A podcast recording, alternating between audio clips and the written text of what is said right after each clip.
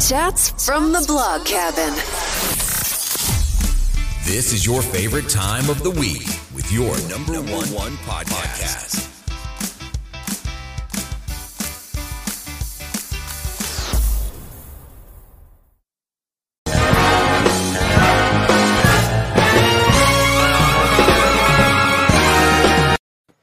Y'all, welcome back to another episode of Chats from the Blog Cabin. You know, the show where I virtually invite people into the blog cabin to chat about life.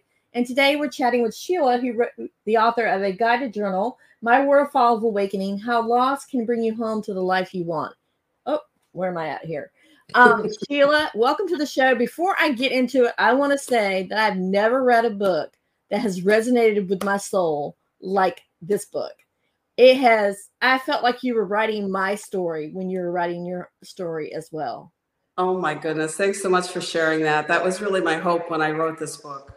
so tell us a little bit about yourself before we get into the book So yeah, so I um, I'm in the process of retiring from a 40 year career in the insurance industry. So uh, what I have been doing for the last several decades are is has nothing to do or doesn't look at all like what uh, what this particular part of my journey is. I've been married a couple times. I have a adult son. Um, I've lived in Michigan for the last 20 some odd years, and uh, and I began the journey that we're talking about today uh, just over four years ago. wow but you had a lot to unpack in that journey of four years because there's a lot even the i mean i'm halfway through the book because this isn't a book that you actually go through and you skim through it and you read it real quick. It's one that you sit and you thought you have to think and ponder about some of the things. But there was one quote that really got me and i was like i wrote me beside it. I read it a couple times in the book but this one really because i felt like it summed up my relationship with my mom because i too have a very weird relationship with my mom and it says, I never thought that I could celebrate or enjoy anything I accomplished, and I never felt good enough, even in the face of success after success. Don't get a big head, my mother whispered at every turn. So I was humble. and had no recognition of how I impacted the world. All these events reinforced that I was not good enough. And I was like, wow. So why did you decide to write this book and to put it out in the world all your life? Because there is like some really harsh stuff that happened to you, like with your parents and not, not feeling loved by your mom and things like that. Yeah. Well, uh, you know, since you've, you know, you're into the book, you know that my mother's death was really what spurred my journey to begin. Um, I was given back a ton of time because I'd been her caregiver. Um, and I really, as, as the journey unfolded, um, I began to realize that I just needed to stay open to what was next. That I had to start asking myself when something appeared in front of me, do I want this or is this a should? Is this, um, and then as I paid more attention to those things as they happened, more and more things started to open up in front of me. And, and if, you know, the things like the retreat and buying a house in France. And, you know, there's, there's a lot of things that came along in the last four years and I was selling my business and, and uh, getting ready to retire uh, from that. But a couple years into the journey, um, I actually had a reading by an astrologer, and he says, he said, Sheila, he said, there's a book. And I'm like, there's not a book. And he said, no. He says, like, there's a book. And so I'm like, all right. So, so I didn't think anything of it. And not that much later than that, I um, I met was introduced to a writing coach, and she is really focuses on uh, inspired writing. Her name's Judy McNutt, and she uh, she and I chatted for about an hour, and she said, Sheila, I think your book's already written. She said, I think you really just need to sit down and start writing. And um, that was in August of last year, and by December it was done. I mean, it really did just pour out of me all of these things.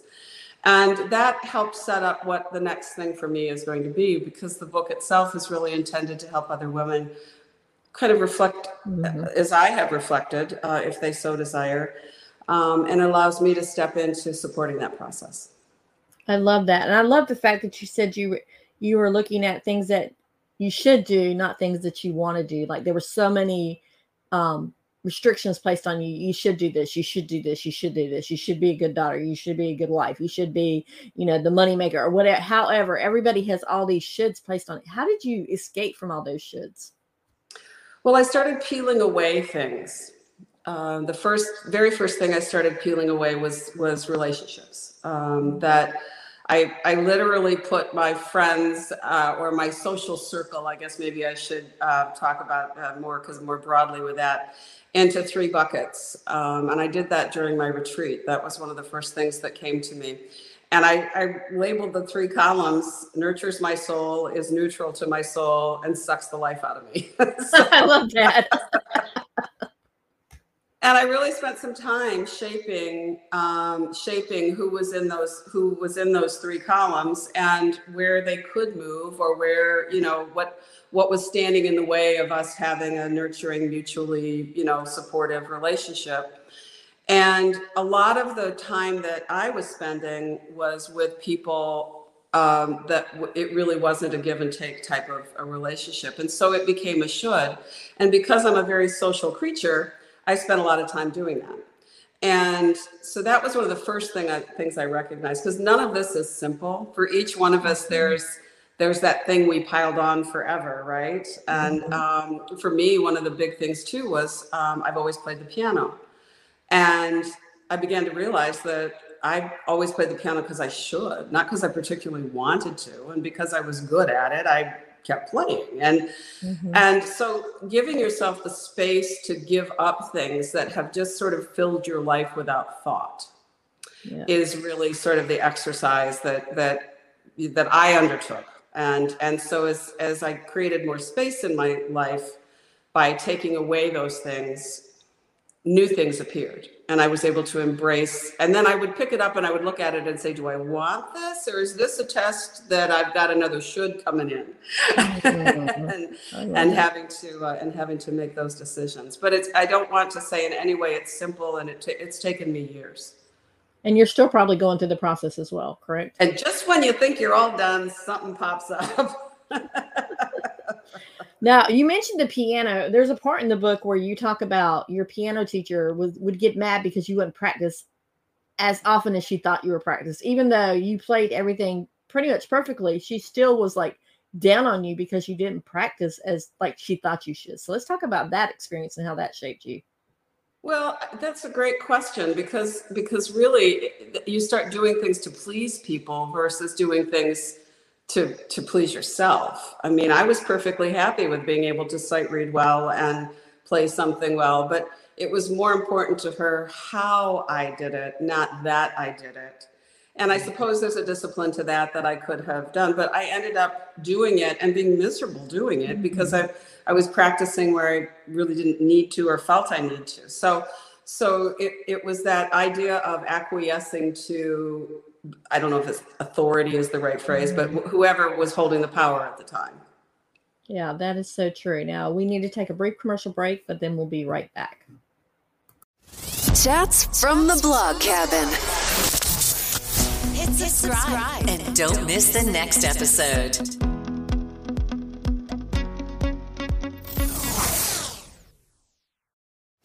Chats from the blog cabin. Enjoying this episode? Leave a review now.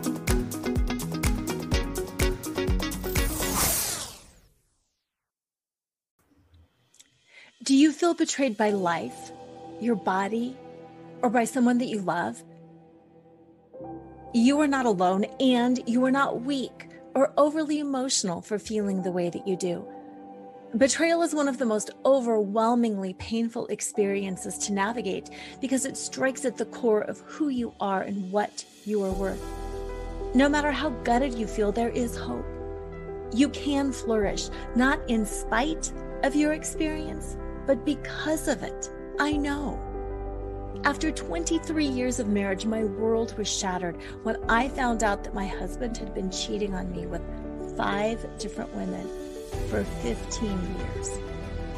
I lost everything that day my identity, my worth, and the future I had worked so hard to create. While it was a long and arduous journey back to myself, today I know who I am, what I want, and I am happier and more confident than I ever was before. I've got what I call naked self worth, which is the ability to see, know, and love yourself for who you are, not for what you accomplish or for who you are in relation to others. No matter what has shattered your heart, if you're ready to get clear on who you are, what you want, and to learn how good life really can be, then life choreography is for you. Even if you feel too old or are too busy because you have kids at home and you're in charge of everything. Life choreography is a comprehensive five month, five step program that empowers you to strip out of your labels, roles, and scripts and to reveal yourself as you are, not as you think you should be. To learn more, go to nakedselfworth.com and download your free guide that shows you how to untangle yourself from the past, reclaim your sexy, and start re choreographing life on your own terms so you can love and be loved for exactly who you most authentically are.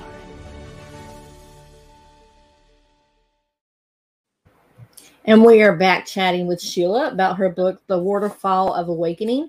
Now, Sheila, one of the things that really resonated with me is when you talked about your public self and your private self. So let's talk about that. Yeah, um, that came about very young. Um, and uh, I was bullied quite a bit in um, junior high and high school when we moved from um, uh, Michigan to Ohio at, at that age. And um, and I think you that began the process of putting on a public face versus knowing that this private person inside was really very very sad, and um, and it really that's when the self-loathing portion of of my existence really started to build itself, and that became the private person that I was, and. Um, and yet the public person was always the happy cheerful mm-hmm. you know doing everything you know thing and uh, it wasn't until I really came through this process a few years back that I was able to reconcile that public and private face and, and really realize that there wasn't a difference. It was just what I was re- willing to show to the world. Yeah. And how did you get over to that point where you said, okay, I'm going to show the world me authentic, whether I self loathe myself at this point or whatever, how did you get to the point where you wanted to write the book too, as well? Because that had to be a little heart wrenching when you're going back and you're writing some of the things that happened to you in childhood. Well, that's part of the journey too. That's part of the work. As you're writing about it, that really is, that's part of the reason it became a journal, is that I realized that my writing through this process is part of what created the healing, is that, that, it pours out of your you know from out of your heart into your hand and then you can review it later and really begin to see where you were and where you've come to. Yeah. So let's talk about the very first step that you took for into this journey. What was the very first like, you know, you're you're you took care of your elderly mom until she passed away what was that first step after she passed away? What it was actually months after um, she died in January, and, and that following fall, um, I uh, I booked a retreat to Portland, Oregon. I was born in Oregon, and and um, and so I booked a retreat uh, at rented a little cottage right on the Oregon coast. And originally it was going to be a week, um, and I really just spent the time sitting and looking at the water and really allowing myself to be completely disconnected from the life I was living. And and to listen to the silence and to give myself the space and the freedom to simply walk or you know look at the water or you know go see an old movie or i mean just just things that i i my days were very very filled uh, with lots of activity um, of things i should do. So i spent that first uh, that first eight days uh, and when day eight came up, day seven came up, I was like, you know, I'm not ready to leave yet. So I, I extended the trip. I was able to extend the trip for a few more days. And I came back with a bit of, um, with a bit of a framework of, mm-hmm. of where, what I wanted to do next. So how did all that self-loathing um, create havoc in your personal life? I made very, very bad choices about relationships is probably the biggest, the biggest thing is that um, been married twice. Neither of those marriages were um, good marriages. Um, they, I married them for very wrong reasons, and I didn't come from a place of self-love in doing that. So um, I, I just didn't do it well. And uh, then my career, um, it, I never really felt I could just do what I wanted to do. So if a promotion or an opportunity came up, I always took it because that was the only validation I was getting. Mm. And um, so whether you really wanted to do it or was it whether it was healthy or it was good for you, it was like, well, they think I'm good, so I must be good. So therefore, you know, I should do this. Mm-hmm. And um, and so it, it directs your path in a way that's just not healthy. Um, I poor eating choices, poor drinking choices, poor. I mean, uh, lots lots of just bad choices built around not coming from a place of self-love and not acting for your highest good and i think that's a that's a theme that you'll find in the book too that it's important that we all ask act for our highest good because in doing so we act for the highest good of all speaking of your book i asked you to in the talking points i sent you to read part of your book are you ready to read part now I am. I don't know if it's a bit duplicative. I thought I would just read the opening two pages. Um, if uh, no, it's not duplicate of what I just said, so you're good. but it kind of gives you a lot of the background that you're talking about, you've been asking about, and I thought, well, this might be a good, you know, good thing to to start with. So, the first chapter of the book is called "Laying the Groundwork." My journey of awakening began with my mother's death. Four years ago, I held her hand as she took her last breath.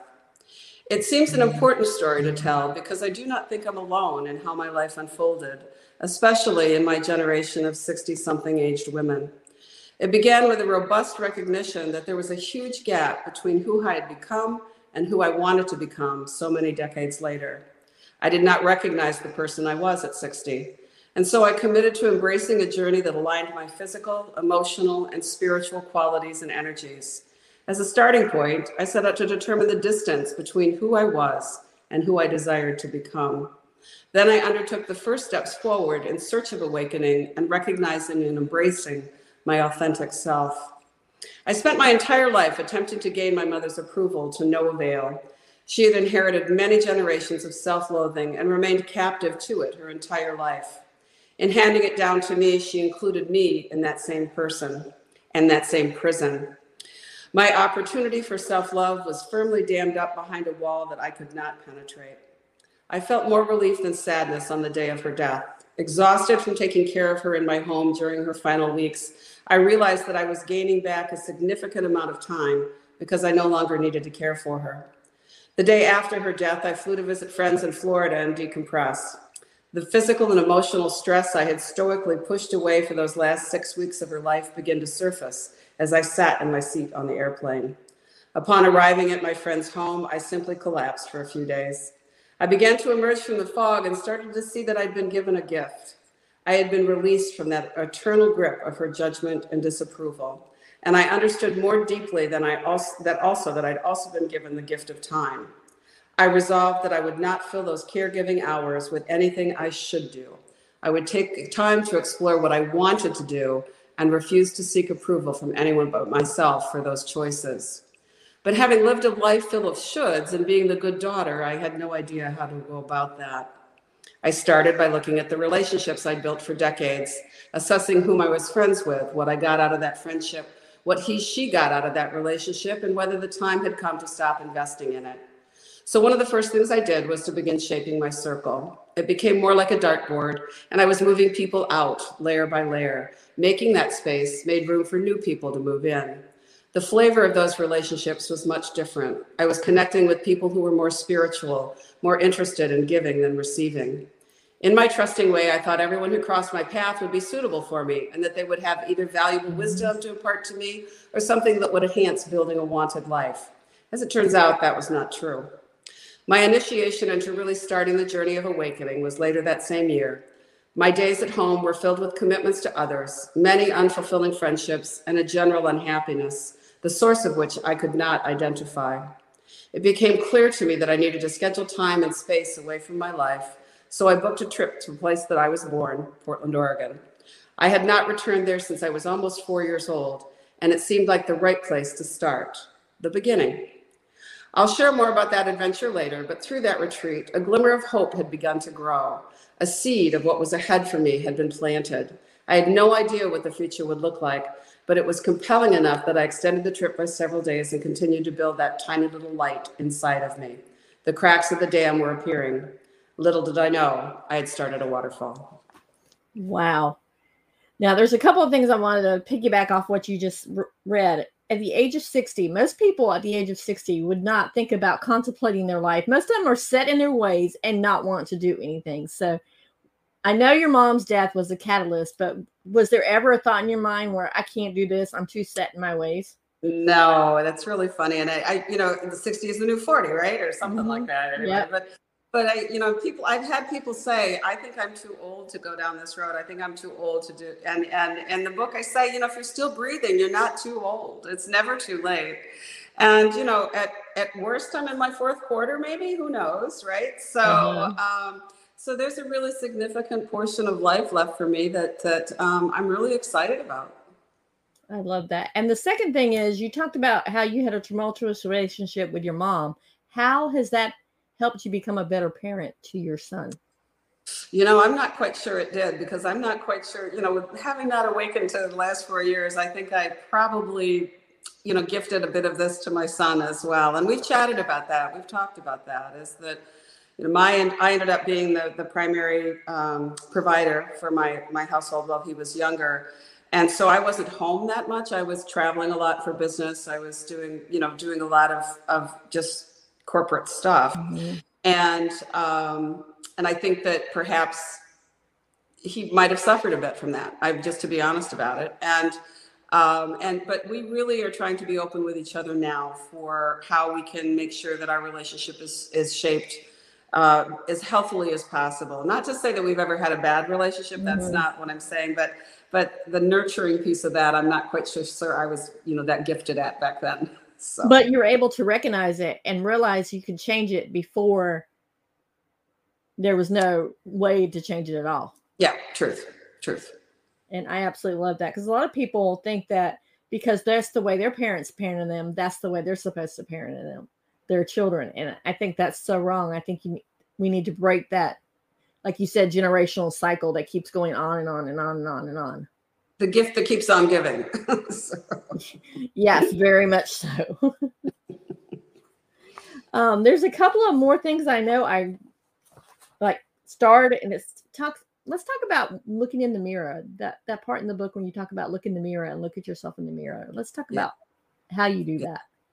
because um and I, I've talked to so many women where this is, you know, you look at yourself in the mirror and all you see is what you're critical of, right? Mhm. You see that, you know, my eyes are this, my nose is this, my teeth are this, my hair is this, my, you know, and then you start to work your way down your body and it could, you know, it's just, it's that constant, you know, it's just that constant self-criticism. And, and, um, and I, I do really think that it's important to look in the mirror and smile at yourself like you're your best friend until you believe you're your best friend because some of this is fake it till you make it because you've got to really pull this stuff together and really say to yourself, you know, you are absolutely gorgeous. You are a wonderful person. I love you more than any other person in my life, you know, and to give yourself that grace of self love. And it takes these very tangible actions, or it did for me anyway, very tangible statements to myself, looking at myself, in order to start breaking down those barriers that resist really believing that.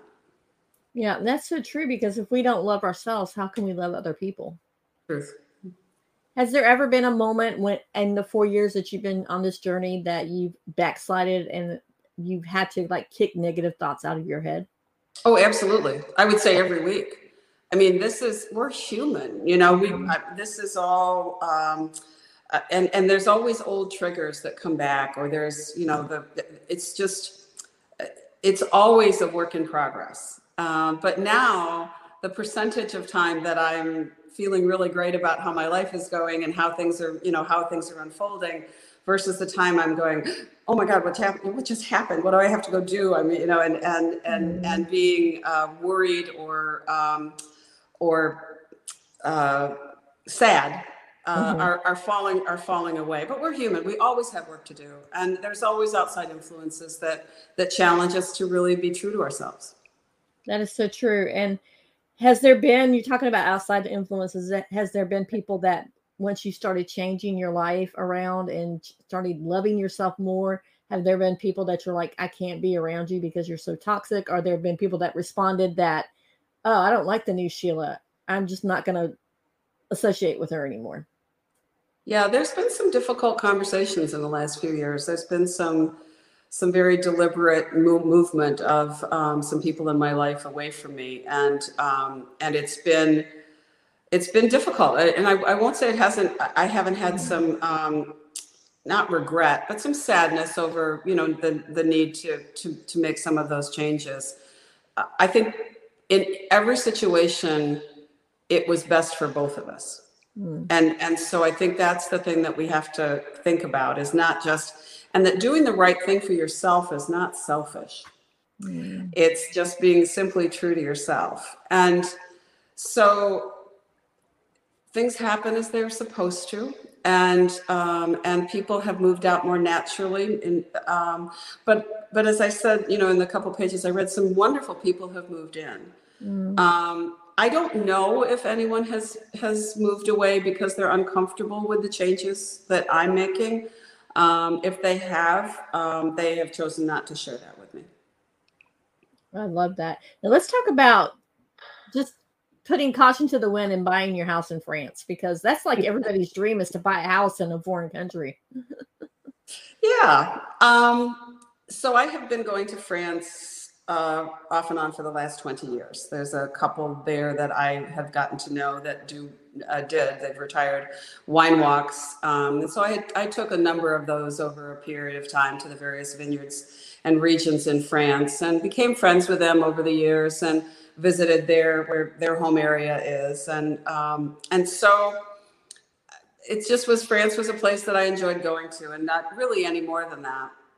But I had dinner with um, a friend of theirs in a little tiny hamlet, and as we were walking out from dinner, uh, she uh, just sort of took her hand and said, "I bet you can buy the house next door for nothing."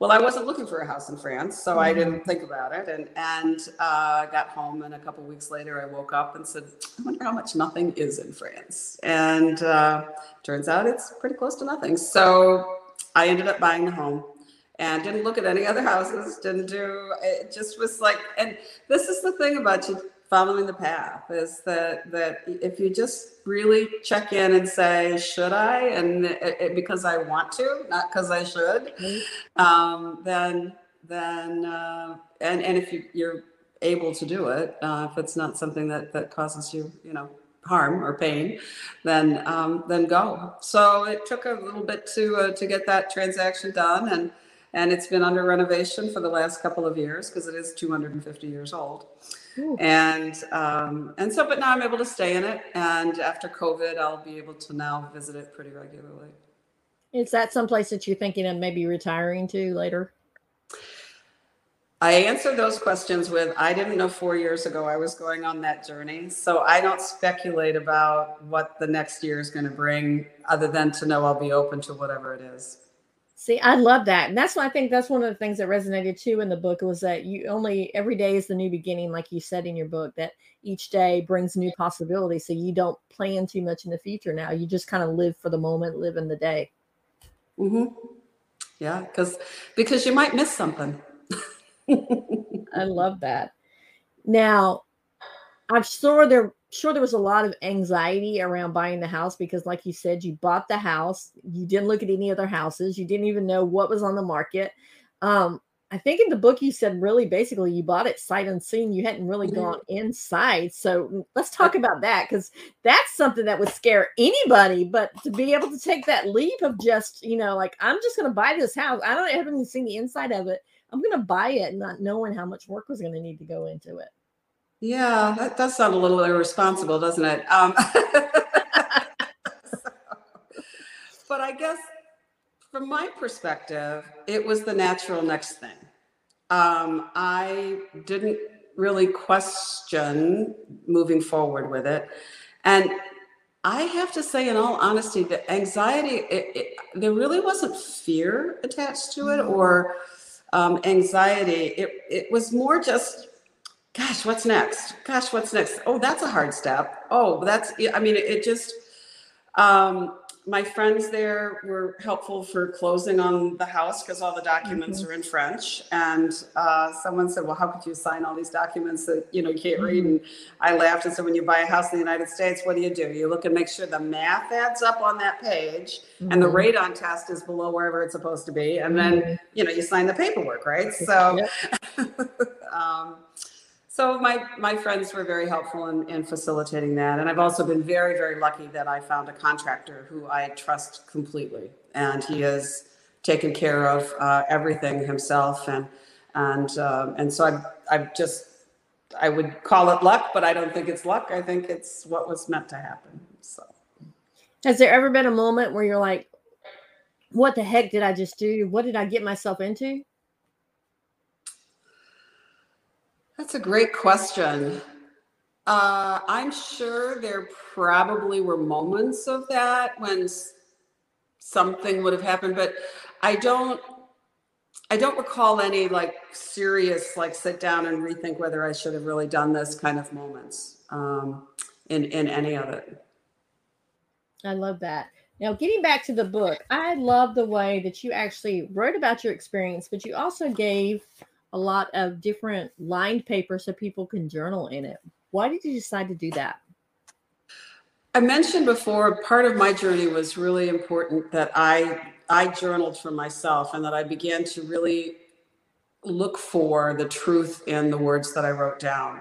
And I really tried to do it in a relatively inspired way with a sense of that I just really opened myself up to the universe to say, what is it that wants to flow through me to be written on this page today that I need to know or that I need to share or whatever the, the request, the appropriate request might be. And I found that in doing that, my truths came out more clearly and more quickly. That that by not limiting what I was writing, by just writing, and I hand wrote for a long time. I didn't I didn't write on the computer for a long time. I hand wrote because I felt that the kinetic connection Mhm. between my hand and my brain and my heart that it was important to create that. And sometimes it was only a half a page, and sometimes it was pages and pages. But but because I found the process so val- valuable, and because I found the journey, I didn't have any guidance for how I might do the journey. I just opened mm-hmm. myself up and then let the journey unfold in front of me. The idea of the book then became well, maybe this is a tool that other women can use that maybe they don't have to start from scratch.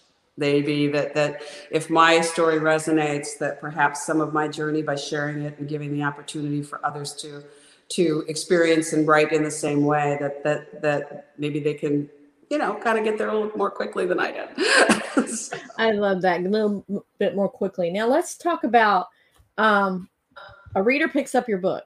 What should they expect from the book? How should they approach it?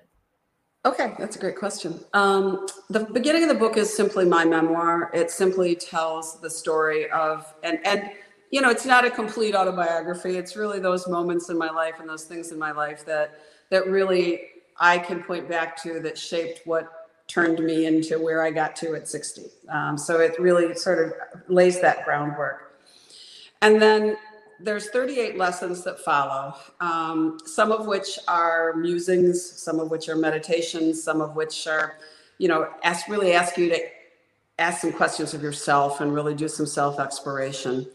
Um, and and then as it moves itself, and it's not in any particular order, by the way. That's the it's that you don't start with lesson one and move through to lesson 38, right? It's really intended to be find the thing. There's you know things on grief, there's things on loss, there's things on you know various um, uh, the, the value of friction. I mean, there's there's all kinds of different topics that that you'll find there.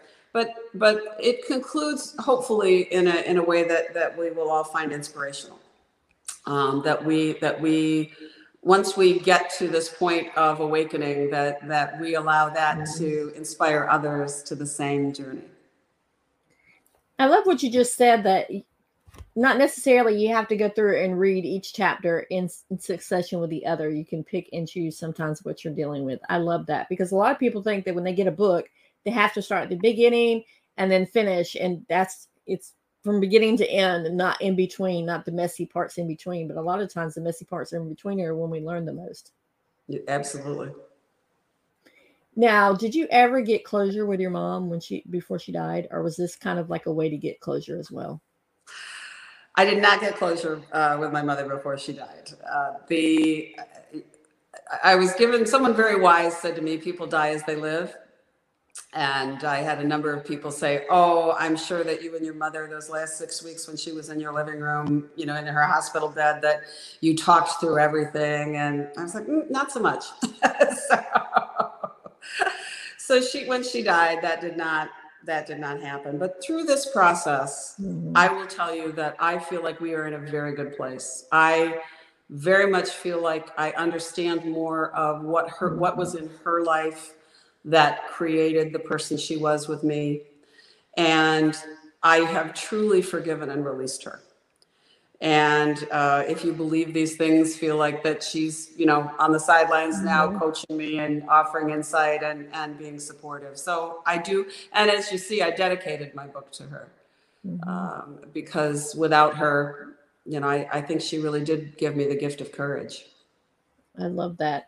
Let's talk about the relief that you got to finally say, okay, mom, even though she's not there, wasn't there to actually get the closure. You're like, okay, I forgive you that mm-hmm. relief, that burden that just lifted off your shoulder. How did you feel at that moment?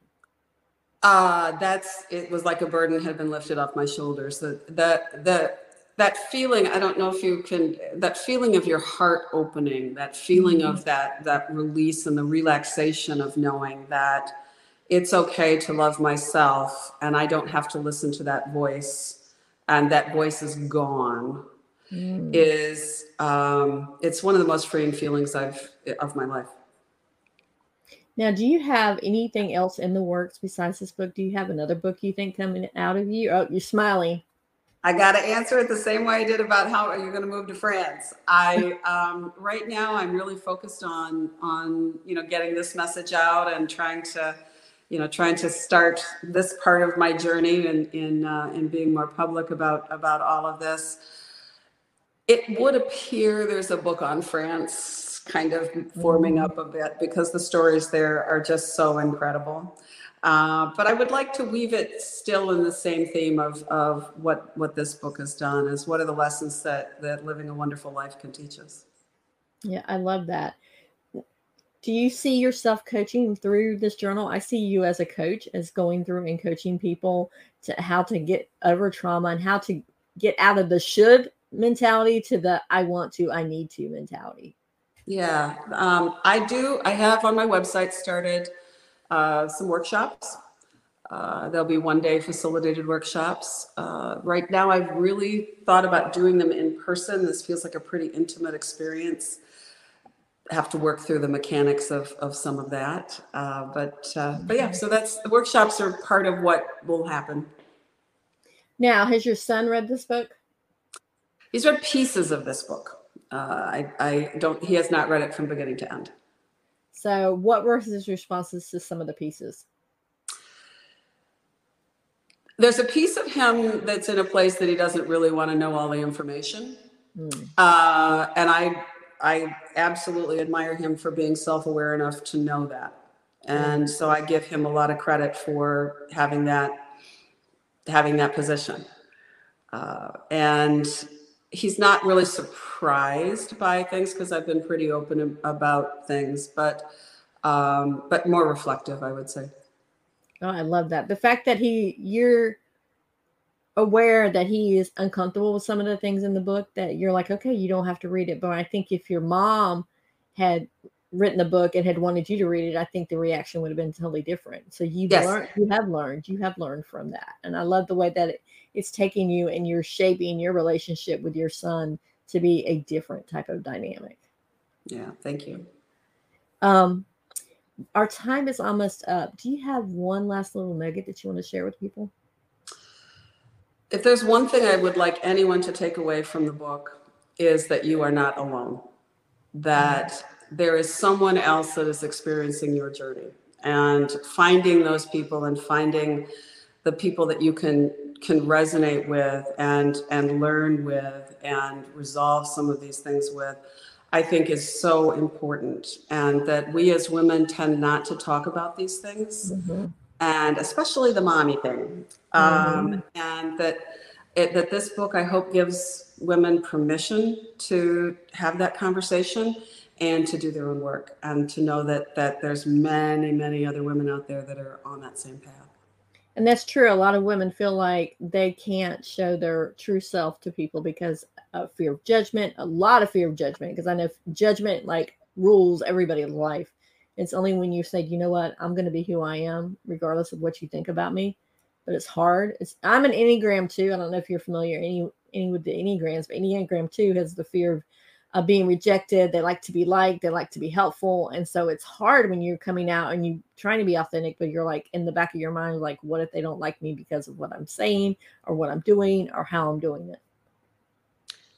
That's that's a great point, and the only the only comment I would make is when you're being true to yourself, the rest of it does begin to fall away. I love that. So tell people where they can find you at, Sheila. Well, my website is Sheila VanZile, my name.com. And there you you can see my blogs, you can read my blogs, uh, you can purchase my book, uh, and or you could book a workshop. We've got all kinds of things that uh, you can do on there. So you can wander around, see some of the other podcasts and radio interviews that I've, I've done as well. Uh, I have a Facebook page, Sheila VanZile Author. Uh, I do repost my blogs on there and just, you know, it's a nice little community. But those are my two main spaces. Now, when you're talking about your workshops, I'm going to add that in real quick. Um, are you willing to do workshops for like women owned businesses and things like that as well? Yes, I've actually done a, a, a, podcast where it was about the impact of these kind of relationships on the business environment, uh, and especially as it as it relates to trust. So there is because there's a lot of that that you know has been eroded over time for women, especially and and you know over the decades. Yeah, that is so true. So Sheila, I want to thank you so much for coming on. Um, I, guys, I will put in the show notes everywhere you can find Sheila, as well as where you can find her book. Waterfall of Awakening. And I love the waterfall on the cover. And I love the way you weaved it into that very first two pages. You already talked about the water, the cracks and the waterfall coming. Um, I want to thank you for coming on, sharing your life, writing a book. I think, like I said, it's never been a book that resonated as much as it resonated with me on this one. I mean, wow. the first couple of pages, I was already like, is she, I'm thinking to myself, is she reading, writing my story? So I really want to thank you for that. And, um, Thank you for coming on and sharing it with my viewers and my listeners. Melissa, thank you so much for having me today. I've enjoyed this completely. All right, guys. Um, um, we will see you on the next chat from the blog cabin. Be blessed, and most importantly, keep chatting. Bye. Chats from the blog cabin. We not only have voices for a podcast, but also faces for YouTube. Don't miss your next episode.